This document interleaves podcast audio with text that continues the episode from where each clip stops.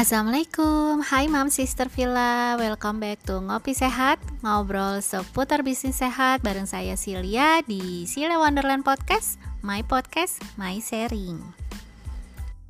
Di episode ke-6 sharing bisnis kali ini Saya akan bahas mengenai cara bangun bisnis dengan metode Ikigai. Mungkin ada sebagian dari moms yang belum paham apa itu metode Ikigai jadi, istilah ikigai ini dipopulerkan di kalangan masyarakat Jepang dalam kehidupan mereka sehari-hari. Di mana tujuannya adalah untuk mencapai kebahagiaan di dalam hidup. Dan ternyata metode ikigai ini bisa juga loh diaplikasikan ke dalam dunia bisnis. Jadi, tidak hanya dalam kehidupan individu sehari-hari saja. Saya pertama kali tahu konsep Ikigai ini ketika dua tahun awal menjalankan bisnis. Iya, di mana waktu itu hadir di sebuah seminar wirausaha yang dilaksanakan selama dua hari berturut-turut. Dan salah satu materi yang dibahas adalah konsep Ikigai ini. Tentu awal-awal masih belum paham sih bagaimana sih cara menyambungkannya dengan bisnis yang saya jalankan sehari-hari. Memang perlu praktik juga, jadi tidak hanya sekedar teori saja kita paham. Dan setelah dijalankan, saya pun jadi paham bagaimana cara mengaplikasikan metode Ikigai ini ke dalam bisnis yang sedang aku jalankan.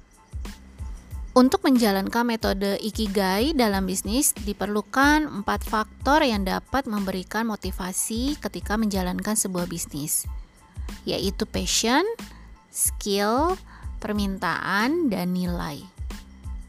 Lalu apa sih maksud masing-masing dari keempat faktor ini?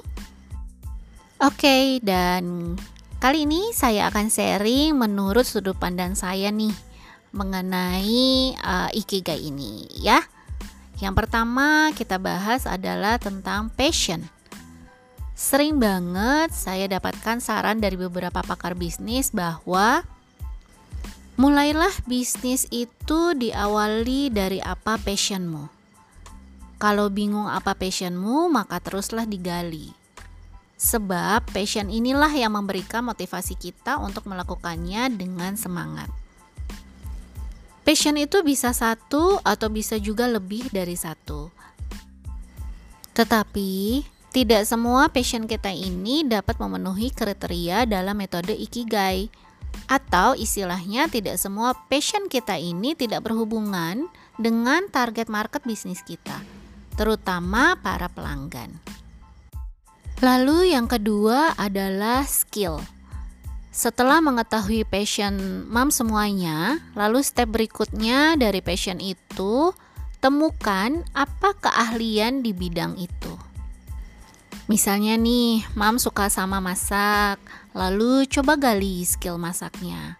Masak juga kan banyak macamnya ya. Ada yang suka baking, ada yang suka masak makanan berat-berat. Nah, seperti itu. Jika belum ahli banget, tapi suka sekali masak, tidak ada salahnya kembali belajar ilmunya.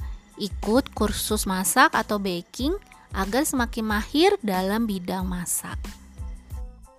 Jadi, ketika menjalani bisnis, skillnya sudah ada dan ditambah sesuai dengan passion kita, bisnis insya Allah akan berjalan lancar.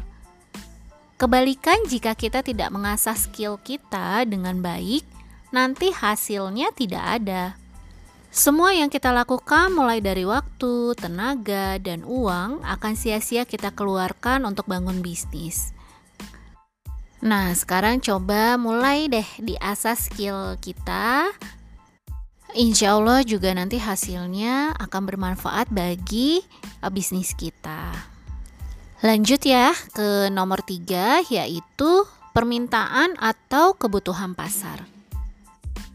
Waktu di seminar yang saya ikuti, narasumbernya bilang bahwa bisnis itu sukses atau tidaknya hanya diukur dari berapa besar penjualan atau kenaikan omset bisnis yang kita hasilkan.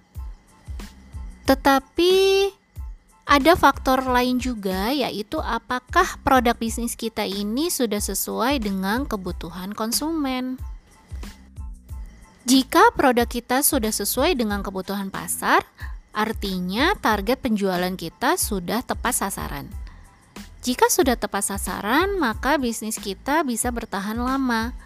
Tinggal kita memikirkan strategi-strategi baru apa saja yang akan kita lakukan agar konsumen kita tetap loyal membeli produk kita, Mams.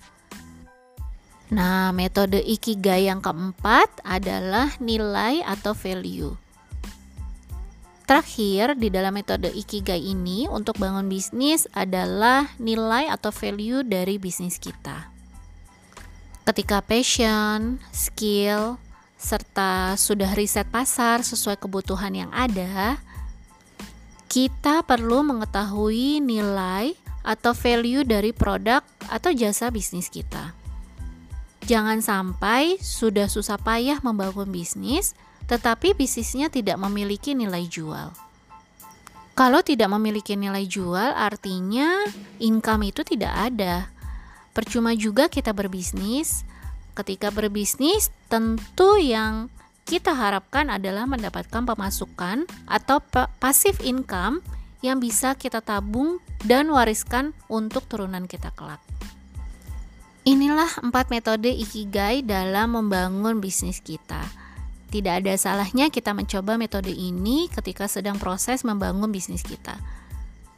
Semoga bermanfaat bagi Mams dan Sister Villa semuanya. Dan seperti biasa, jika ada pertanyaan, Mom Sister Villa bisa inbox ke Instagram saya di Silia Wonderland. Jazakumullah khairan kasiron sudah mau ngopi sehat bareng Silia hari ini. Next, kita ngopi sehat lagi ya Moms dengan topik yang berbeda. Have a good day. Wassalamualaikum.